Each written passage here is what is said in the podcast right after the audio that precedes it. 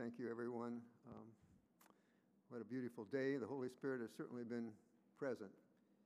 Um, thank you, Cindy, for sharing um, spirit led slice of real life and a wonderful Holy Spirit gift of proclamation of God's wondrous, God's mighty deeds. The Holy Spirit lifting person up and moving moving us to visit someone or to do, or still small voice too, to, to do something. Well, thank you, Gail and Anna, Eric, for our music as well. This COVID time has been kind of a time of restriction, hasn't it? Some mitigations. And my spiritual director this week reflected on the relationship of restrictions and Holy Spirit led experience. These are more with less times, times of exile. Now, the Jesus community in our Acts text was hunkered down, waiting. They're not sure of direction. And the prophet Joel's community, we'll get to this text, was under duress as well.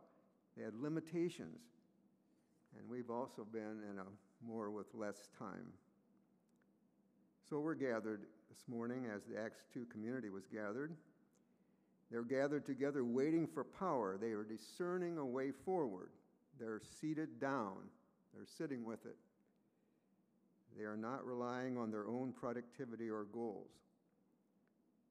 What's at stake in this text? Well, life and well being, a future. This is what is at stake. The sermon will focus on the Holy Spirit in Acts 2 1 to 21, the marks, the manifestations of the Spirit's presence for the common good to build up this community. Holy Spirit, we are gathered all together just as the community in Acts 2. Thank you for being with us also and for illuminating our text so it is understandable. The celebration of Pentecost was a festival 50 days after Passover that celebrated the wheat harvest at the juncture of May and June. Uh, in our church calendar, Jesus' ascension was May 13. That's 10 days ago. So this is only um, seven weeks after Jesus' crucifixion. And this community had been waiting, sitting with it for 10 days, waiting for Jesus' promise of power. This is a volatile situation. Jesus had re- just recently been crucified. Now remember that Jesus made some remarks about the temple structure and about the law that the high priestly families who ran the temple certainly misconstrued or misinterpreted. And they no doubt thought their lucrative temple market, again, was in jeopardy by these people's presence. Remember, Jesus went into this market. This is what led to his death. And there was a big theological issue here. They did not believe in resurrection.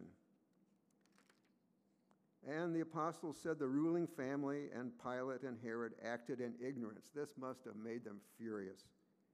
Caiaphas and Pilate were collaborators. Pilate had his office in the temple compound. Caiaphas and Pilate did not want this group trespassing on the temple premises.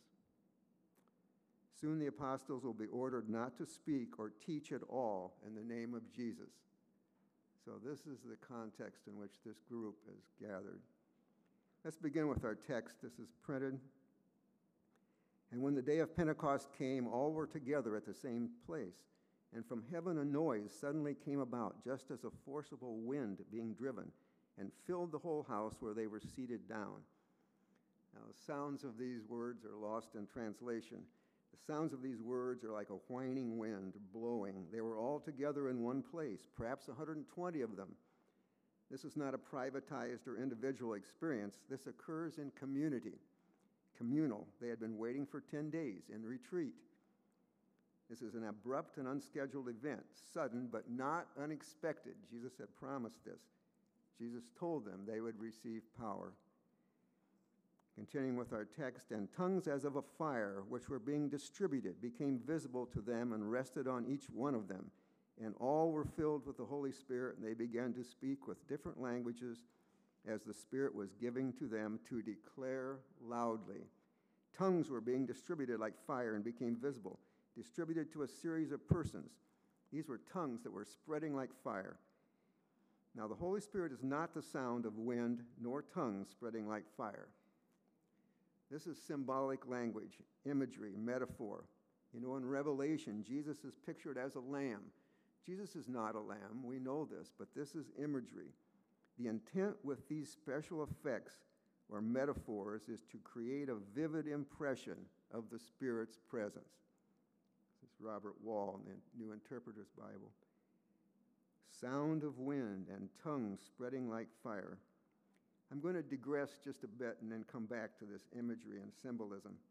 Kirsteen Kim, in her book, The Holy Spirit in the World A Global Conversation, notes three ways of thinking about the Holy Spirit. The first is to see this as the first appearance of the Holy Spirit. I would caution you against that. That's not really a biblical view. Our beginning song this morning talked about spirit moving in creation. This is an excellent song.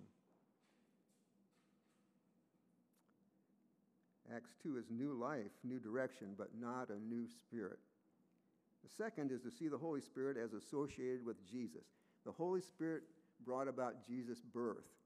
The Holy Spirit uh, descended on Jesus at his baptism and led Jesus into the wilderness, uh, anointed Jesus when he preached his sermon in Nazareth.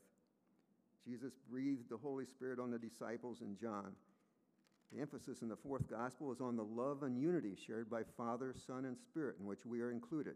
So, love and unity. Well, this is a good way to think about it. But I think a third and more helpful way is to see the Holy Spirit already present in the second verse of the Bible in creation. A wind of God swept over the face of the waters. The wind is not God, but represents God's power, God's Spirit. This is life. Sort of love and unity, but also life.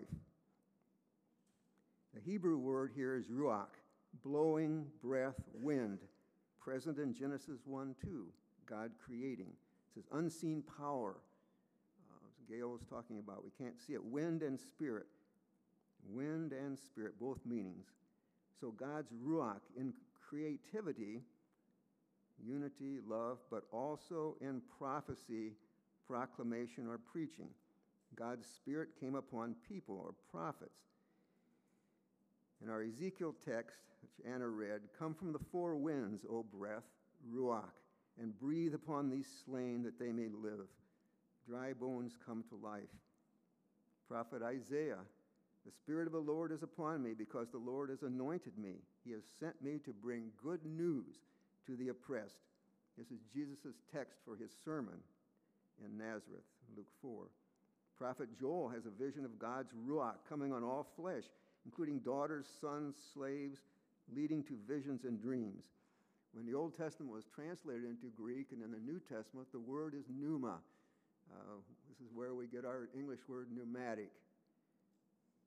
The Holy Spirit is God, always has been. This is a big view of the Holy Spirit, a view of life.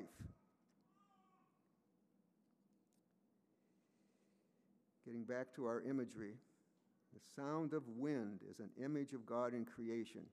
Fire represents God's acceptance, affirmation, presence, light for guidance, inspiration, and glory.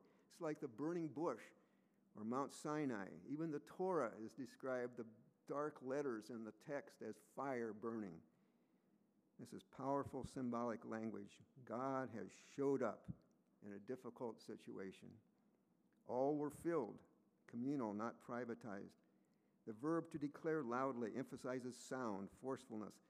The Holy Spirit enabled them to speak and understand other languages. Everything we do is by the Holy Spirit, by means of the Holy Spirit. Continuing with our text, and Judeans were living in Jerusalem, God fearing men from every nation on earth. Now, when the sound arose, the populace gathered and were confounded. Confounded because they, each one in his own language, were hearing them speaking. They were astounded, confounded and astounded, and wondered, saying, Look, the ones speaking, are all these not Galileans? And how is it possible that we are hearing, each one of us, in her or his own language with which we were born Parthians and Medes and Elamites and the ones who are inhabiting Mesopotamia, Judea, Cappadocia, Pontus, Asia, Phrygia, Pamphylia, Egypt, the parts of Libya towards Cyrene, and the Roman citizens from Rome, Judeans and also converts who are in town visiting, inhabitants of the island of Crete and Arabs, hearing them speaking with our languages the mighty deeds of God. And all kept being astounded, the same word again, verb, and greatly perplexed, one saying to the other, What does this mean? So in Jerusalem lived God fearing, faithful people from all over and having various language, languages. The Holy Spirit is inclusive, communal and inclusive. They understood each other. They were speaking the mighty deeds of God loudly. The populace continued to be astounded, to marvel, to be greatly perplexed. There are similar verbs here. Verb in purple here is astounded, has the meaning of being blown away, thinking something is surreal, astonishment mingled with fear. The word confounded means agitated or confused. Wondered means astonished, marveled, greatly perplexed. They were at a loss, some of them. And all kept being astounded and greatly perplexed, one saying to the other, What does this mean? But others, laughing in scorn, were saying that they had been filled with sweet new wine. So some were not open to the new life emerging. Hopefully, they were those who were cut to the heart after Peter's sermon. I play a little trick on you. There are three verbs I put in blue here. Um, those are all different verbs. The wind filling the room is a different verb from being completely filled with the Holy Spirit, and that's a different verb from being filled with new wine. This verb completely filled with the Holy Spirit we find in also chapter 4, 8, and 31. Completely filled, everyone. Then Peter, after standing with the twelve, lifted up his voice and declared to them with urgency Esteemed Judeans and all those inhabiting Jerusalem, let this be known to you and listen carefully to my words, for these persons are not drunk as you are assuming, for it is the third hour of the day. But this is that which was told through the prophet Joel. And it shall be in the last times, says God, from my spirit I will pour out on every person. And your sons and your daughters shall prophesy, and your young men shall see visions and your older ones shall dream dreams. And in those days, even on my male slaves and on my female slaves, I will pour out from my spirit Ruach, Pneuma, and they shall prophesy. And I shall cause wonders in the heaven above and portents on the earth below, blood red and fire and steaming smoke. The sun will be changed into darkness and the moon to blood red before the great and glorious day of the Lord comes. And it will come about that everyone who calls on the name of the Lord will be saved. Joel means the Lord is God. is thought to have been a fifth century before Christ's prophet, who, in the context of a plague of locusts, we've seen pictures on TV of locusts overrunning villages or countries. He calls for a return to God. This is a stressed community. Joel's strong imagery, symbolic language, also fits Peter's Pentecost community with arrests and persecution imminent. And it fits us coming out of a viral plague. Peter is quoting the signs and portents section of Joel. What we have here is spirit led scriptural interpretation. Now God is fulfilling God's purpose of salvation through Jesus who is raised. Peter says, Listen carefully, give ear to my words. The good news for Peter's hearers and us is that yes, the Lord is God, and God as Spirit is poured out with power on everyone, regardless of age, gender, or social status. This is for everyone, young and old, each generation. Everyone who calls on the name of the Lord shall be saved. At the center of this new life of spirit outpouring is prophecy or preaching a movement of empowered and illumined proclamation. That's what we've heard this morning from Cindy as she shares. Spirit led proclamation of God's goodness. Peter said at the end of his sermon, Repent and be baptized in the name of Jesus so that your sins may be forgiven and receive the gift of the Holy Spirit. and a new life of justice, mutual aid, and sharing followed. God's Pentecost community is still alive. We at Metamora Mennonite Church are part of it. The Holy Spirit is present, Scripture is interpreted, and there is proclamation and joy. This is the good news. So, finally, what are our transformational goals or applications?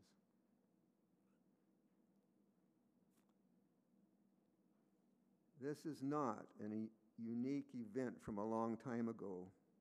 This is communal, it's understandable. God's ongoing presence with us. What then shall we do? Only by the Holy Spirit, by God's presence, we can stick together. All of the people work together. We can sit and wait for power from on high. Being still, knowing that God is God. Being centered.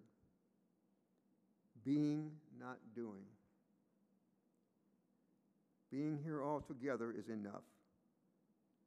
We can let go of our goal drivenness and anxiety.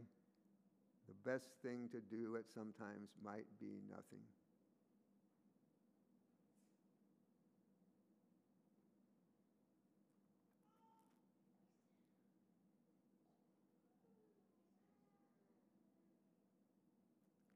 we pause for just a moment here. I think, um, Michael, are you okay?